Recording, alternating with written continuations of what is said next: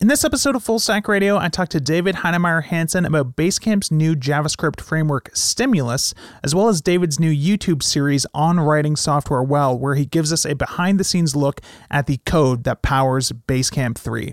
This is Full Stack Radio, episode 83.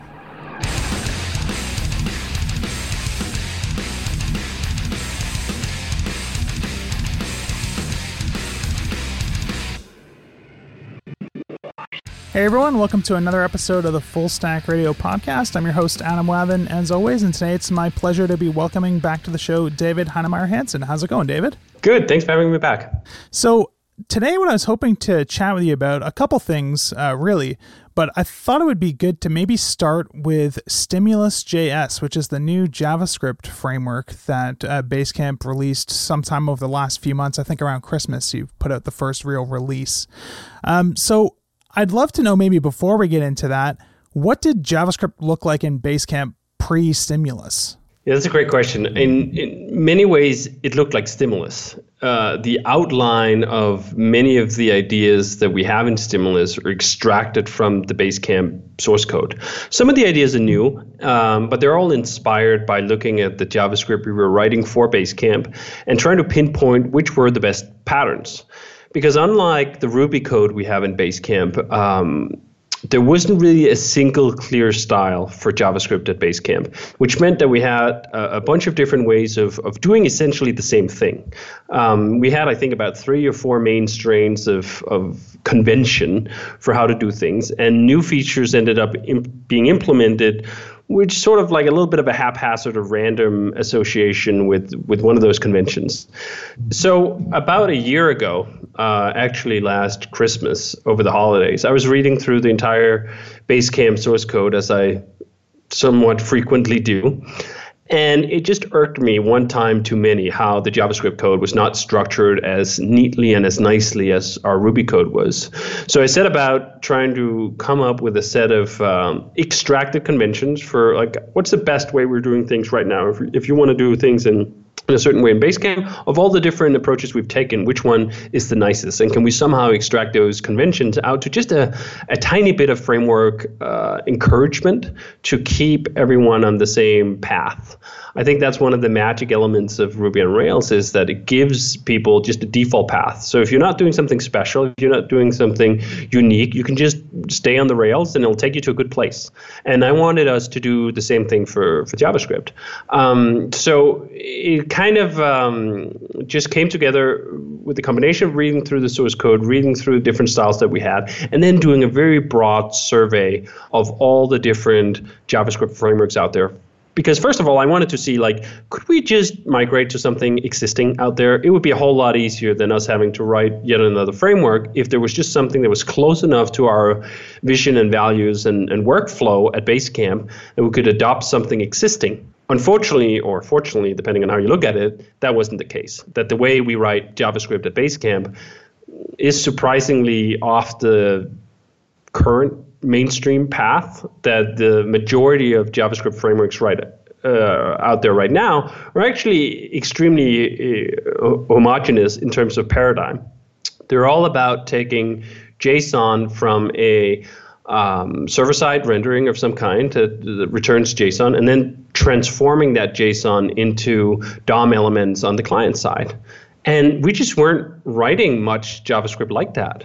We use HTML as transport layer, not JSON in the vast majority of cases. And we return fully formed HTML documents on the first render. So our style of writing JavaScript and doing the sort of client side in Basecamp is just quite different in, in many ways to your React or your Angular Vue or whatever other frameworks that are out there that all follow the same paradigm so I think that is interesting about stimulus. You know, it's it's different than how all these other frameworks work, and I think you guys sum it up really well with your tagline, right? Which is uh, the JavaScript framework for the HTML you already have.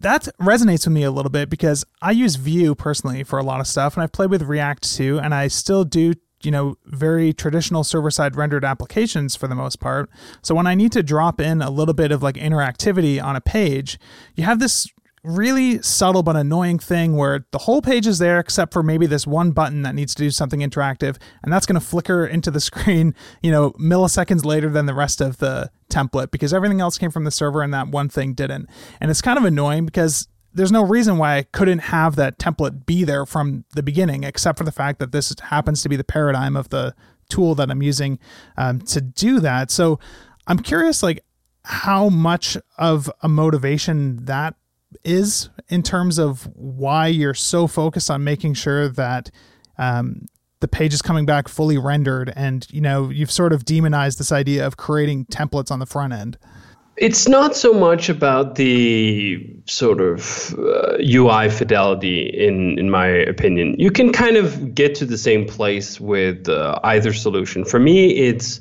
majorly around developer workflow and developer productivity, and sort of the mismatch of trying to to make things uh, sort of happen in different paradigms.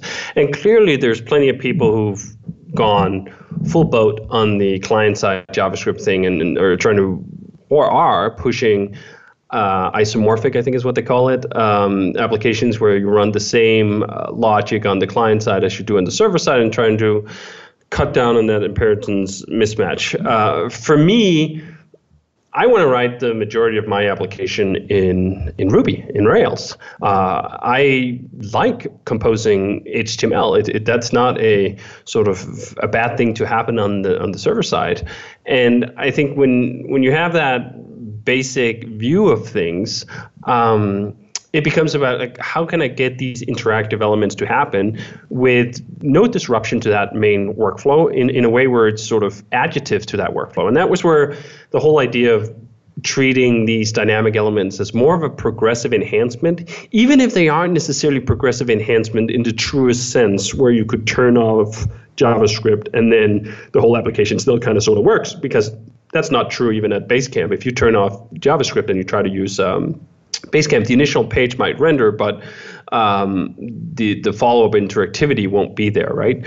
So it's more about getting that workflow down, giving that sense of uh, I want to make a new feature. What's the path of least resistance from the idea I have in my head to implementing the controller to setting up the uh, HTML templates and and being able to reuse as much as possible um, of that on on the server side, right? So one of the ideas or one of the problems that people often struggle with is if you want to, let's say, iterate over um, a comment section, there's um, a sort of a block or a, a, number of DOM elements per comment, and you want to have the user hit the page initially and um, and see all the comments, and then you want to Ajax in additional comments, either live through other people adding it or the, the current user writing their own comment and, and seeing that instantly. Well, you can do that a number of different ways. You can either um, render no comments initially, that you have the entire comment section being rendered client side by a library that asks the server for some JSON uh, that describes these comments, and then it renders it, it on client side. I find that to have both, as you say, the issues of um, sort of that flickering and the UI fidelity to it.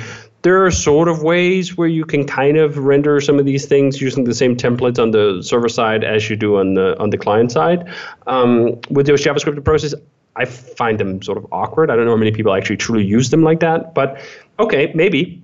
Um, or you can do um, sort of what we're doing, which is, uh, or, or I was saying, say the middle part.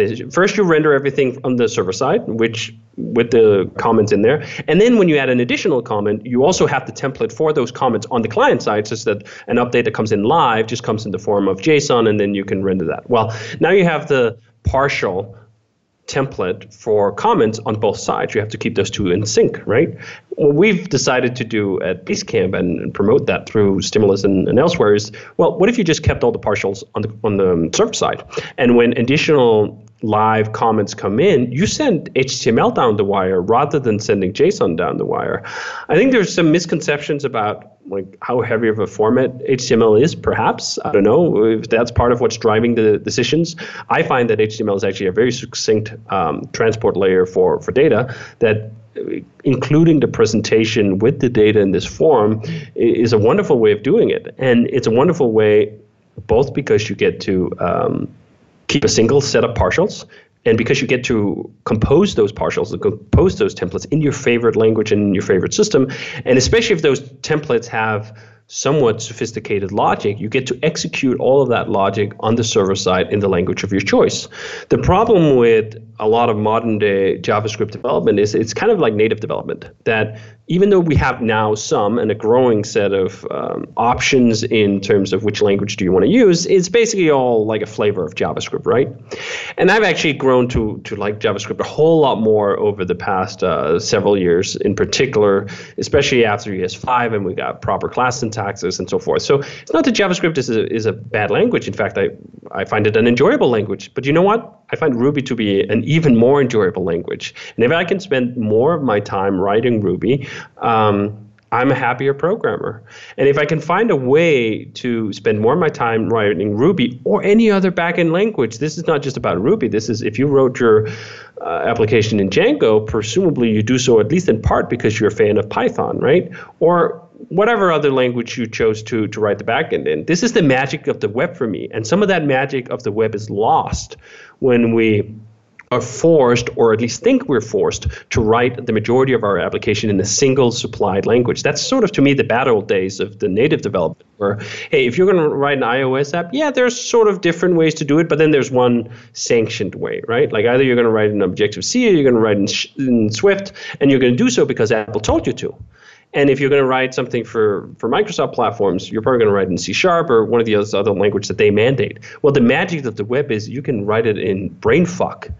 and as long as it spits out HTML, the user's not going to care, right? You can write it in Perl, you can write it in Ruby, you can write it in Python, you can write it in Smalltalk, you can write it in all these languages, and this magical diversity of implementation that you're afforded because what happens on the server side bears no impact as to what on the client side, as long as the sort of final output is some HTML, I think it's, is really special. And I'm very keen not to give that up, in, in part because I'm such a huge Ruby fan, right? Or even Ruby lover, that, that Ruby is, is what makes my heart beat. And, and JavaScript is, is nice, but um, if I can find a way to write less JavaScript and more Ruby with no sort of substantial trade-offs in terms of fidelity and the kinds of applications that I can write, well, that's a clear win to me, right? And I think that that's part of the envelope that we've been trying to push, not just with stimulus, but also with Turbolinks, is that in some quarters of the internets, uh, it's kind of taken for granted that unless you write your entire application client side as a single page application using one of these client side uh, frameworks, well, there's just certain things you can't do. And maybe that's true for some small subset of applications. And then for a large majority of applications, in my opinion, um, you can get the majority of the important benefits that we got from single page applications through other means, right? You get the snappy page changes, you get the interactivity and, and the feel of a uh, heavily client sided application with server side technology, and again, the freedom to pick the implementation language that you enjoy. And that to me is such a worthy pursuit that, that we keep doing it even if no one else cares, right? Like um, in particular, for example, had some trouble uh, at the offsets in terms of adoption, and and some of those things were self-inflicted in setting mismatched expectations about oh well it just drops in and there's nothing you can do, which is true, but then it wasn't true necessarily that you could take any random jQuery plugin and then pop that into your application and just have it magically work. There were some sort of trade-offs to it, right? But the the payoff again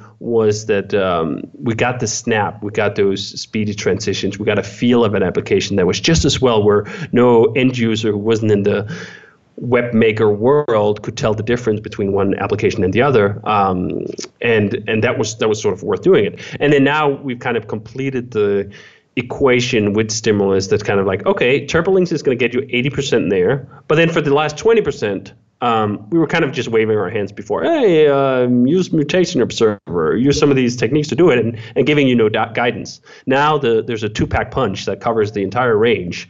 Turbolinks plus Stimulus is essentially everything we do at Basecamp to write the application the way we do, which when I say Basecamp, sometimes people also just say, well, that's just Basecamp, but Basecamp is special, unique, or weird, or bad, or whatever you want to say. Um, there's also plenty of other applications out there that work in substantially the same way. GitHub is a great example of using similar techniques, even if we aren't using exactly the same tool set. They use Turbolinks in, in uh, guys called PJAX, which is actually the predecessor of triple. Uh, they use the same stimulus type approach with mutation observer um, Josh Peek actually just released a framework that they've been working on for a while that has the same ideas so these ideas are more about like which paradigm are you interested in in following? And then there's different expressions of that. But we've clearly said like hey there isn't just one paradigm here. If you want to write a beautiful modern interactive uh, high fidelity application you do not have to go client side heavy duty framework json over the wire. There's multiple paths, and why aren't we celebrating the fact that uh, that that's the case? Just wanted to take a quick break to thank one of this week's sponsors, and that is Rollbar. So here's what Paul, the founder of Circle CI, had to say about one of their favorite features of Rollbar and how it helps them keep things running at Circle CI. Before we used Rollbar, we used a different error tracking service, and we were shopping for a new one. And so we did the, the tour and looked at, at Rollbar and all of its competitors, and it was it was really the feature set of Rollbar that was super impressive, and that made us go there. In particular, the people tracking, I think, is is really uh, it's not just a great feature, but it also kind of speaks our language. Because we're very focused on making sure that customers are happy and we want to make sure that we have like an individual understanding of what happens to each customer. So the fact that we're able to click on you know, th- this customer is experiencing a lot of bugs and to be able to follow the, the progression of bugs that they've been experiencing is very important. If we get an email from a customer and the customer says you know your your website keeps glitching on me and being able to to go to rollbar and to say okay you know this individual customer this is how they're experiencing the site. Because otherwise you, you have to give like an overall state of things and overall things are looking good because if they weren't we'd be dealing with it so I've been using Rollbar a lot lately on my SaaS app Nitpick CI and loving it. Uh, if you want to check it out, you can head over to rollbar.com slash fullstackradio and you can use their bootstrap plan for free for 90 days. So check that out and uh, thanks again to Rollbar for sponsoring Full Stack Radio.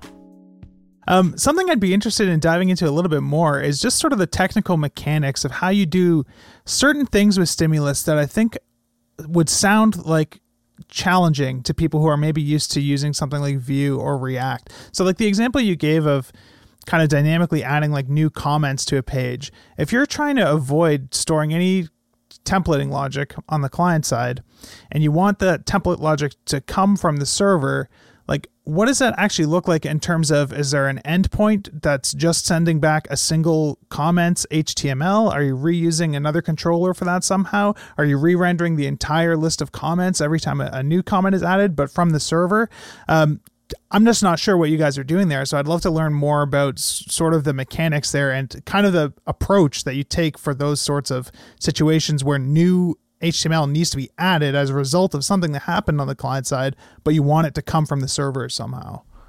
Yeah, that's a good example. Let's just stick with the comments example. When someone submits a new comment, they'll hit um, comments controller create in in a Rails application or anything else that follows a REST-based MVC setup, and that action at least in Rails, can return different things comp- depending on the um, um, on the MIME type that's requesting it. If this is coming from like a, a box standard old uh, form that's submitting the whole page and requiring a page change, well, we can create the comment and then we can return a redirect that returns you essentially back to to that page with the list of comments They'll then refresh right? It'll, it'll redirect you back to a show action. They'll then show everything. So that's sort of the, the box standard way of doing.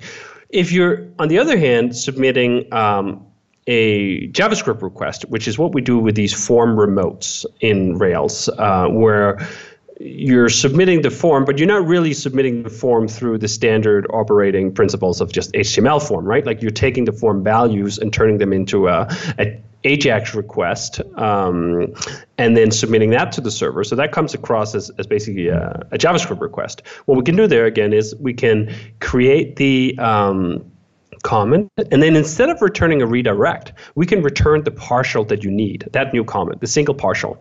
So on the client side, you'll take the returned HTML from that request that you had uh, created, and then you'll simply just append that to the end of your comment section. So that's one way where you keep the entire set of partials and templates that you need on the server side. The only thing that the client knows is, okay, I'm going to get some HTML back from the server. Let me append it to to this container.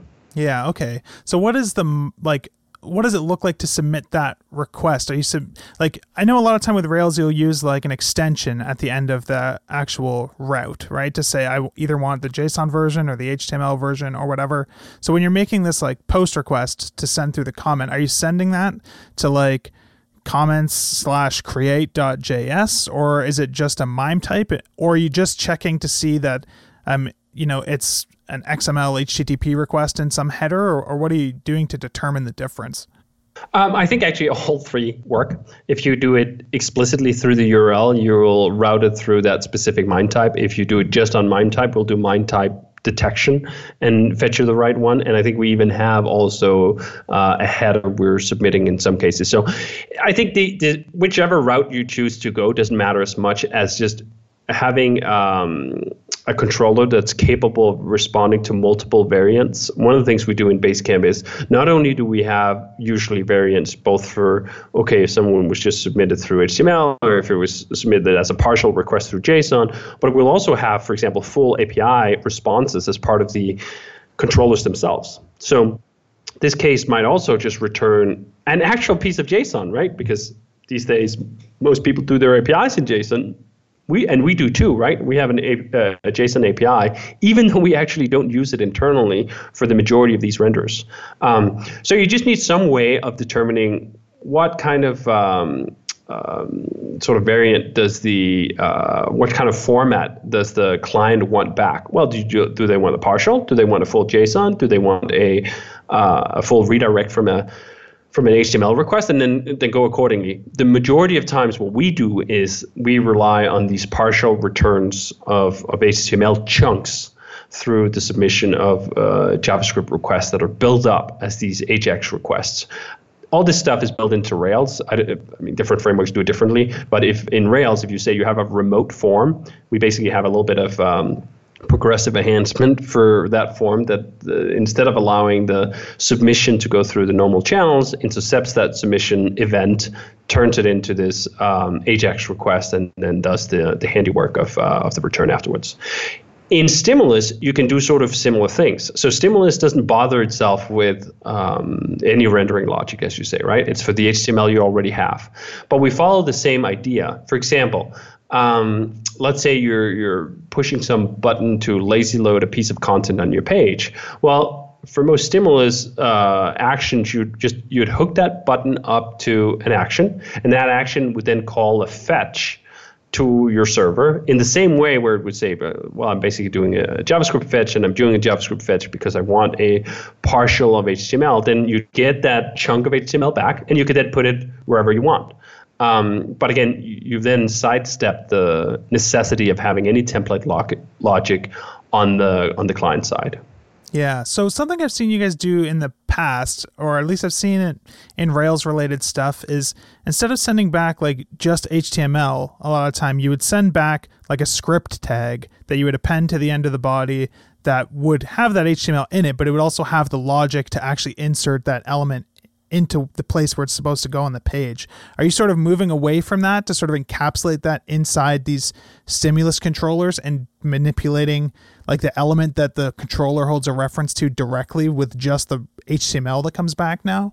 Um, yeah, that's that's a good point. Um, uh, server-side JavaScript responses, or SJR as we like to call them, is uh, we don't actually need to append a script tag at the bottom of the page. You can simply just eval what you get back from the okay. server side when you do it in that form. Um, and I kind of I, am two, two minds there. Those responses can get out of hand if all you are doing is basically, oh, let me take this partial and append it to this one container, I think that's actually still a valid and easier way of doing those kinds of responses than wrapping it all up in a stimulus controller to do so. If there's no other processing or additional logic that needs to happen. But as soon as you go beyond that default case of basically just adding partials to existing containers, those responses are kind of like they have to have everything in them, right? Um, versus a stimulus controller can factor that logic into methods. It's a whole class. It's everything. Versus uh, an SJR is a simple sort of script eval. And I think uh, there's sort of a time and a place for for both of them. But as soon as we do any complicated logic, we're we're definitely in the stimulus camp right now. Got it. So something I'd be interested to know is how much are you using stimulus in Basecamp? Now? Like, is there a bunch of stuff still left over that's still working the old way? What's sort of been migrated over? What were sort of like obvious candidates for, you know, rewriting what you had before using stimulus? What's kind of your approach been to sort of introducing it into the code base and trying to replace some of the ways that you were doing things before?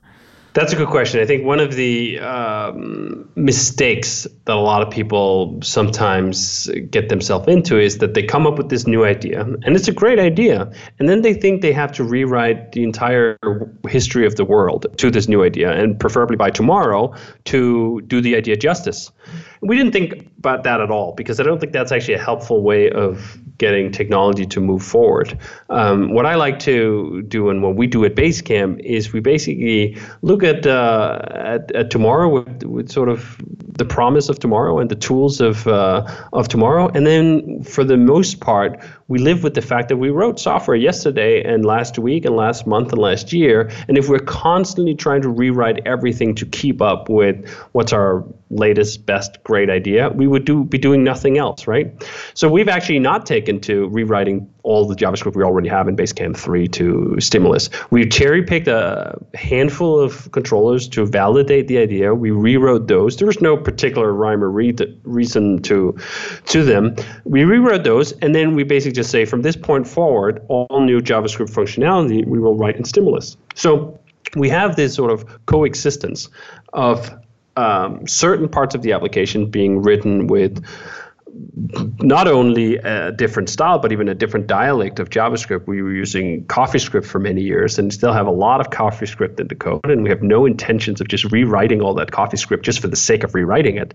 Um, and then we have this all this new code as new functionality as we add new features to Basecamp or do substantial changes to existing features, we create stimulus controllers written with um, ES5 or 6 plus or all the latest, greatest, best ideas, and we let these things coexist. And that actually works surprisingly well. We're not only just letting these sort of paradigms coexist, we're also letting different um, bundling frameworks coexist.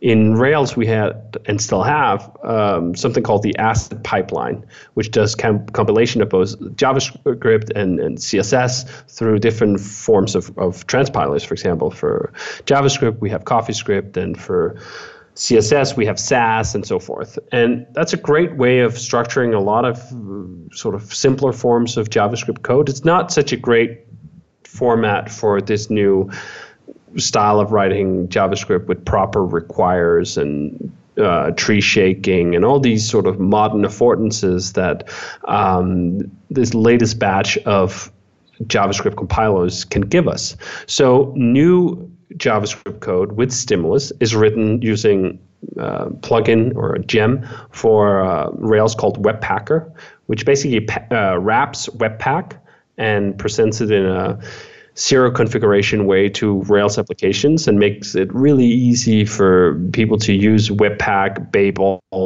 um, and and all this wonderful new tooling together with stimulus. So we can basically have these a foot in both worlds and not be hampered by that. Um, and I think that is the only true realistic way of migrating existing large applications such as Basecamp. If you stop the clock of the world and try to rewrite everything from scratch, you're going to fail. The only rewrite that I support is when you want an actual different application, which is what we um, somewhat surprisingly, perhaps, uh, do. I mean, frequently is a large word for things that happen maybe five or seven years, but we've done several times at Basecamp, right? We've written Basecamp, rewritten Basecamp three times, and we didn't rewrite it because we were sort of trying to pay down technical debt or we were infatuated by a new framework, either on the client side or the backend side. We wrote, it because we wanted a different application, and the existing customers of the old applications are going to take kindly to us just uh, ripping everything out from underneath them. Yes, all versions of Basecamp tr- or deal or with the same problem space, but it attacks it in quite different ways. And someone who's used to Basecamp 2, if we just like they woke up one morning and hit refresh in their browser and bam, Basecamp 3 was in front of them, they'd go like, "What the hell have you done to my application? And can I have the old one back, please?" I think the tech industry seems to be intent of relearning this lesson over and over and over again. That once you have an established user base, you really can't move the cheese that far without rebellion. I mean, uh, Snap's latest um, kerfuffle is a good example of that, right? You have an existing user base who have a existing workflow and mental patterns about how things are supposed to work, and if you try to move that around too much, you're going to get in trouble. At the same time, we also want to progress. We want to go forward, and we want to appeal to new customers and new users. And I think that that's why we've chosen at Basecamp to have this paradigm of like, well, once we launch a new version of Basecamp, and once that version of Basecamp have some sort of critical mass of users on it, we are limited and constrained in ways that we can change it drastically and dramas- uh, drastically, and that's okay. That's good. That's actually healthy. What's not healthy is then to think, well, okay, I have to maintain this until the end of time. So what we do instead is, when we have enough good ideas that warrant a major change, we launch a new version of Basecamp, which then coincides with a good time where you can say like, hey, all of our best ideas, all of our best technical ideas, we now have a fresh code base we can apply them to. This isn't why we did it. We didn't do this rewrite for technical reasons, but now that we've been afforded this opportunity, we're certainly going to take advantage of it. So that's part of what we do with, with Stimulus as well, right? Like if, if we were to start work on Basecamp 4 tomorrow, which we're not, but if we were, obviously everything would be written with stimulus. Yeah, makes a lot of sense. Cool. So um, maybe another topic that would be worth getting into is uh, recently, sort of out of nowhere, you started up this new like series of screencasts on YouTube called uh, "On Writing Software Well," which, um, for me personally, anyways, that's sort of like a dream come true because I feel like you guys have always had sort of you know controversial, whether or not they deserve to be controversial ideas about uh, building software compared to a lot of what you see out there as best practices and stuff. And it's really fascinating to be able to sort of be able to look under the hood and see how you guys are building stuff uh, that is obviously software that's being delivered at a pretty significant scale that has a pretty high degree of complexity to the sorts of things that it needs to do, but you somehow manage to keep everything super simple and without breaking away from you know the rails conventions and stuff like that. So it's, it's just really interesting to see sort of the approach there. Uh, but i'm curious what kind of made you get up one day and just think hey i think maybe i'm going to start making screencasts showing how basecamp is written uh, under the hood. It's funny because rails was put into this world with a screencast back in 2004, I believe it was, um, before screencasts were really a thing that people did. So I learned early the power of um, show, not tell. Uh, I did the infamous or famous, wherever you wanted, whoops version of the 15 minutes how to build a blog. And it was very clear that that just had such a powerful impact on a lot of people who, if I'd just written up a blog post or spoke at a conference, they'd go, yeah, that's interesting, right? Like then you see the actual code and you see it happening and you see it be put together in front of your eyes and you go like, this is undeniable. Like we can have all sorts of arguments, but this is undeniable. This is actually what's happening. This is actually what it takes. That is astounding. Um, so I've I've long had this belief that this is a great way to teach. Uh, then over the years, um, I've gotten myself into all sorts of arguments on how to build software well, how to write software well.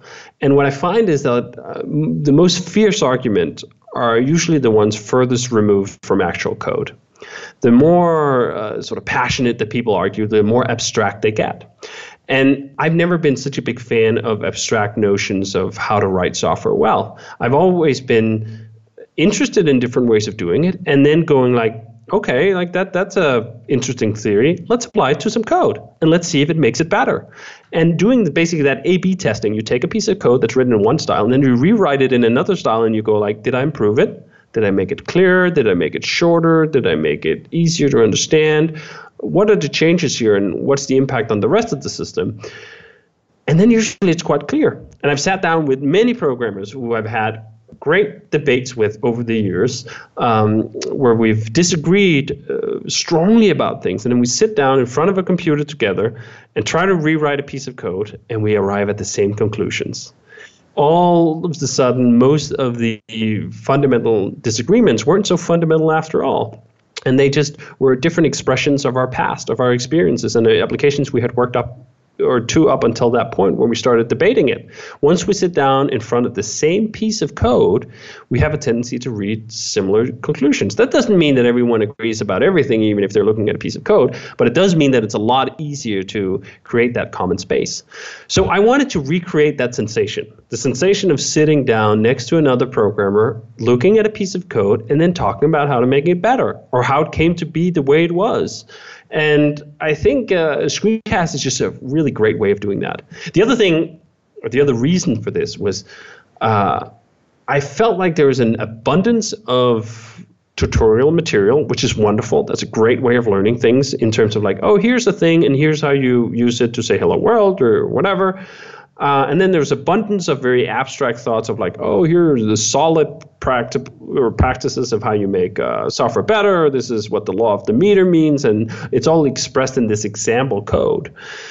There was very little in the form of like, hey, here's a real piece of production code that needs to deal with like 45 different considerations and uh, features and so on that uh, apply to messages in Basecamp. Oh, uh, all of a sudden, a lot of these theories around how software should be structured, mm, they start to to show another side, one that wasn't visible when you just looked at a stylized, uh, idealized piece of example code that was neat and tight and didn't need to deal with so many competing considerations at the same time. So those are sort of the two forces that were pulling at me that like this this great feeling of sitting down with another programmer, looking at real code and making progress on understanding together and coming up with better ways to write it, and this abundance of material out there that we're teaching programmers and techniques around very stylized example-based content um, that then left them somewhat unprepared, I think, for reality when reality intruded with its time constraints and legacy code and uh, multiple competing considerations. And then I, I can forgive programmers if they fall into a reality like that and go like, do you know what? None of this fancy stuff I thought was was applicable actually works here. Like there's such a disconnect between those two worlds that I think it's easy to become disillusioned and feel like, well, patterns can't teach me anything, or best practices can't teach me anything. So I'm just going to go hog wild, and I'm not going to spend too much time worrying about any of that bullshit. I need I have a feature to ship tomorrow, right? And that would be a great tragedy, a great travesty. So with these pot or with these screencasts, I'm hoping to show like no, it is possible. It is possible to sort of have a very large application like Basecamp. Basecamp has hundreds of screens, um, and still maintain a sense of architecture, a sense of um, sort of simplicity and style, even if we're forced to juggle and trade off competing considerations, right? Because that's the other thing that's really fascinating to me is that every pattern you see written up works for something, right? It's not that there's very few patterns, very few best practices that are just uniformly bad and unusable and can't be used for anything. There are totally cases where those things will work. That's not the hard part. The hard part isn't learning those patterns and being able to recite them. The hard part is balancing them and trading them off against each other when you're hit with a real piece of code. This is what I really these are my favorite parts of the screencast is when we get into considerations where like, hey, I have two beliefs, I have two values about how a piece of code like this should be written. They're in conflict. Now, how do we resolve that? Like, I actually believe this pattern is a good pattern, this good pattern is a good pattern, but here's a piece of code that calls for some application of both of them, and they're in opposition. How do we resolve that, right? Um, I had a example, I think, just in the last episode where we were talking about privacy of methods. Um, and I was using a piece of code that was actually using send, which basically sidesteps all privacy protection in Ruby. And you're like, if you just looked at that in isolation, you would go like, oh, that's a bad practice. That's a code smell. That's probably someone who didn't know what they were doing. You need to make that public, blah, blah, blah, right? And then we got to have a whole conversation about, well, yeah, that's true. If that was the only consideration we had, well, here's another consideration. And here's why it matters that, uh, that this is actually the better trade off of the options that we have. Yeah, I think it's um it's really fascinating. I think the uh, the whole episode about the use of globals was sort of another good example of that too, where you know you talk sort of in detail about what the alternative would be and why that would be awful. And uh, I think that's a voice that's uh, missing in a lot of this teaching material that's out there. Absolutely, and I think that this is that that's the key part, right? We can all say like, "Oh, I want simple, clear code. I want this, that, and the other thing." We all want those things. That's not interesting. You're not going to teach any, anyone anything about that, right? Um, what's interesting is when when you are in these um, situations where you have to choose one good over another good. And I think that's where the wisdom of programming really enters, and that's uh, how you level up as a programmer. And I want to at least just help impart some of my thinking through it. That doesn't mean you have to arrive at the same conclusions that I do, but if you know the steps that I took and the considerations that I had, then maybe you can develop your own eye for spotting similar considerations or weighing similar things, even if you come to different outcomes. And I think that that's uh, just key to becoming a better programmer. Just wanted to take a quick break to thank one of this week's sponsors, and that's CodeShip. So, CodeShip is a hosted continuous integration platform in the cloud that helps you increase your development productivity and ship to production more frequently. CodeShip lets you standardize your tooling and processes across your teams, speeds up your build times, and integrates into your existing ecosystem of tools. CodeShip is a great fit for your team, whether you're just trying to speed up the build times for large apps, or if you want to set up complex delivery pipelines for your microservices using tools like Docker, Kubernetes, and others. Forrester recently released their latest continuous integration tools report, which provides valuable guidance into the rapidly growing continuous integration and continuous delivery market. And CodeShip actually scored as a top five continuous integration vendor in this report. If you're interested in reading this report and learning more about what makes for a great continuous integration and continuous delivery service, uh, you can check out the show notes for this episode, and I'll have a link there for you. So if you want to spend less time managing your tools and speed up your software development, give CodeShip a try and sign up for free today at codeship.com. I've been a user of CodeShip uh, for many years for all the open source projects that I run continuous integration on, as well as private projects where I use CI, and I couldn't be happier with the service. So thanks to CodeShip for sponsoring the podcast this week, and back to the show. So, uh, if you have time, I wouldn't mind talking about a couple of the interesting things that you kind of went over in some of those uh, screencasts uh, I have some questions about for you.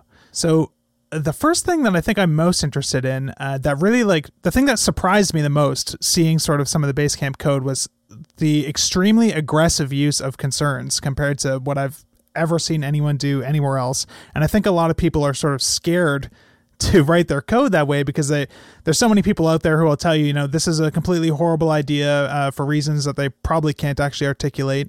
Um, but i'd be curious to know like how do you decide to use this technique and when do you use it? And why do you think you're not suffering these mysterious consequences that you're supposed to be suffering because of it? That's a great question again, and I think one that's very hard to answer without looking at actual code, which is exactly how I think these myths appear. Right? If you just look in isolation about uh, a single piece of code and a single consideration or a single feature that you want to expose in your application, you can write that as a concern, or you can write that as a as a separate object. You can write that in a million different ways, and I think there, in often cases, there are very fair arguments for why you perhaps wouldn't want to use use a concern for it, right? But exactly for the reason you say, I show off some of the classes that uh, think the recordings class in Basecamp, which is one of the major arteries of, uh, of logic, has maybe like 40 concerns applied to it, right? Because there are 40 different considerations and features that sort of apply in various ways to this uh, routing point in the code.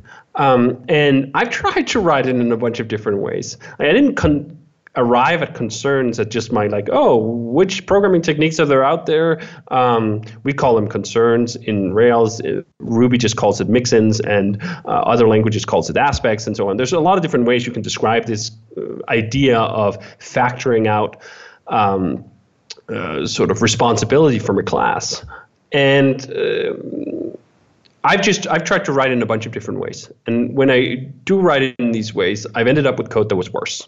And some of that, when I say worse, I mean both in terms of sort of is this easy to understand? Um, like, let's say we took those 40 considerations out, and instead of having them as concerns, we had them as 40 different classes that were taking sort of uh, recording classes and input to themselves. Um, does that make it better? Like, in which way is the system easier to understand? Which is what I really love then getting into, because then you get into some of these sort of, in my opinion, shallow defenses. Well, surface area, right? That's one of the things. So people say like, well, here you have a class that might have, um, let's say, 150 exposed methods in it, and you're like, that's a lot of surface area. Uh, yeah, that surface area, the amount of surface area, the number of methods that are shown to you when you go like recording object dot methods and see the list, that's not how people read code, right? Most people don't code in that way. So that's not actually that important of a um, consideration. What's more important is when you read the code base, can you understand it? Can you follow the major plot lines of this piece of code? Or are you constantly being uh, distracted by side quests? Um, that's one of these ideas that I really like about concerns is they allow you to present the main plot in a very clear to follow manner. Now, you have to keep in mind that that main plot has some asterisks, right? There's some other secondary auxiliary concerns and complexity that gets weaved in, um, but most of the time you don't need to worry about that. And I find that to me, that's a very compelling idea, and I find that the code is much easier to read. I, I still understand the, the pushback. Well, like these asterisks might come back to bite you in the ass at some point, right? Yeah, they might, and you have to trade that risk off against the rewards that you get from having this very clear plot line and being able to simply understand the system most of the time, right? Um, and and to me, it's just been so overwhelmingly worth it. It reminds me a little bit about the discussions, especially in the early days of Ruby, I had with people who really like static typing, right? Or explicit typing, and they went like, "How can you understand the system if you just have dynamic types and you don't know what this is and you don't know what you're going to get and and you're doing late binding and so on? Like, it doesn't make any sense." And I just the best way I have to describe that is I think there's a reason why we have I don't know how many programming languages that's been invented up until this point, probably hundreds, right? Yeah. Because different brains at different times with different perspectives think in different ways. And Ruby as a language uh, appeal to a certain programmer, right? And then an, another type of programmer will go like, well, you're not going to take my um, static explicit types for my dead cold hands, and I really like C sharp or I like Java or I like some other uh, language like that. And I go like, that's wonderful. That's great that you like that. That does not invalidate the experience that I have writing code in my domain where having explicit static typing is not a help. It's a hindrance and it's a drawback and I think it makes uglier code and blah, blah, blah, blah, blah. And then you have those considerations even within the same language that people could otherwise agree on, right? Like I have most of the furious debates I've had about concerns and mixins have been with other Rubyists, right? Who, are already on the page about having late binding and having um, static explicit typing.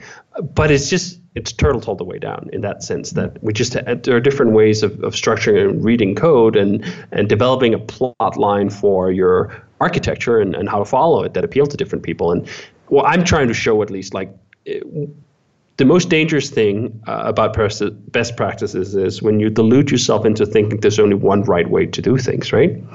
Um, then those best practices actually become worse practices. And I want to show there's multiple narratives here. There's multiple plot lines. We can write code in so many different ways. As we were talking about at the beginning of the program, the wonder and the beauty of the web is the fact that it does not mandate which kind of development environment developers can use on the backend, right? They get this amazing, unprecedented freedom um, in terms of a major distribution platform for applications. And, and, that gives rise to a diversity of, in thinking. It gets uh, rise to a diversity in paradigms. We can have everything from object-oriented to functional to uh, procedural programming, all sorts of different styles. And, and in Ruby case, Ruby's case, a mix of all of them, right? Um, and I think that that's uh, that's what's interesting to me. It's, it's, the interesting part is that we don't agree on these things all the time, and we can have these interesting debates about like when one thing applies and, and when they don't apply. And I just want to ground those discussions, as interesting as they are, and as interested as I am in having them in real code. Let's look at a real piece of code. Do you think this looks terrible? Um, do you think this is horrible? Hey, try to rewrite it in a different way and see if you come up with something that's better. And if you do, I'll be the first person to say like, "Hey, that's better. Let me let me try to do that." Right? Um, but it has to take offset in real code because otherwise we're just sort of flailing. Yeah, I think that makes a lot of sense. Uh, one more quick question before we go. Um, last time we talked, one of the questions I had for you was about the the rake stats that you posted for um, Basecamp, where you had an enormous amount of controllers, like way more than I think most people would ever expect to have seen. And we talked a lot about what you guys are doing there. That's interesting. Um, and I've been trying to apply a lot of those ideas ever since that conversation.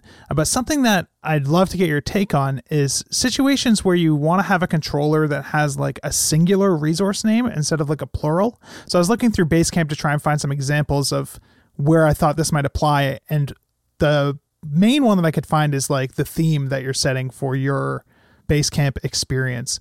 What is your sort of like conventions for controllers that have just like a singular resource name like which actions are you using on those? Are you still naming them in a plural way or a singular way? How does that influence like your route naming decisions? I just love to learn anything that you can share about sort of the thought process there.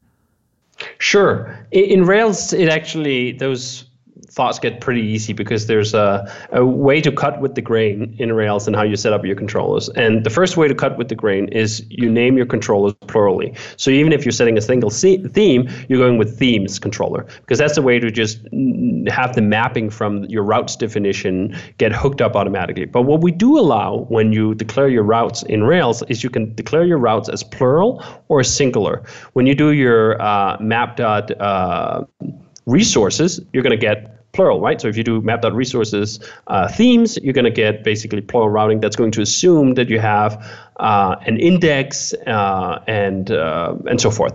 If you do it singularly, uh, we're going to assume that uh, you don't have an ID, for example, right? You do map.resource theme. There's not going to be a theme slash one or whatever. There's just going to be slash theme, and when you access slash theme, it goes straight to the to the show um, action. And and that's basically all there is to it. Like Rails just gives you this sort of fork in the road. Just asks you, hey, name your controller in um, in a plural way, because then you don't have to change your code if you change your route mapping. And then in your route, you can make the choice. Do you want to expose this as a collection or just as a singular element? And that follows the plural singular divide. Got it. Perfect. Well, I think maybe that's a good place uh, to to start wrapping up.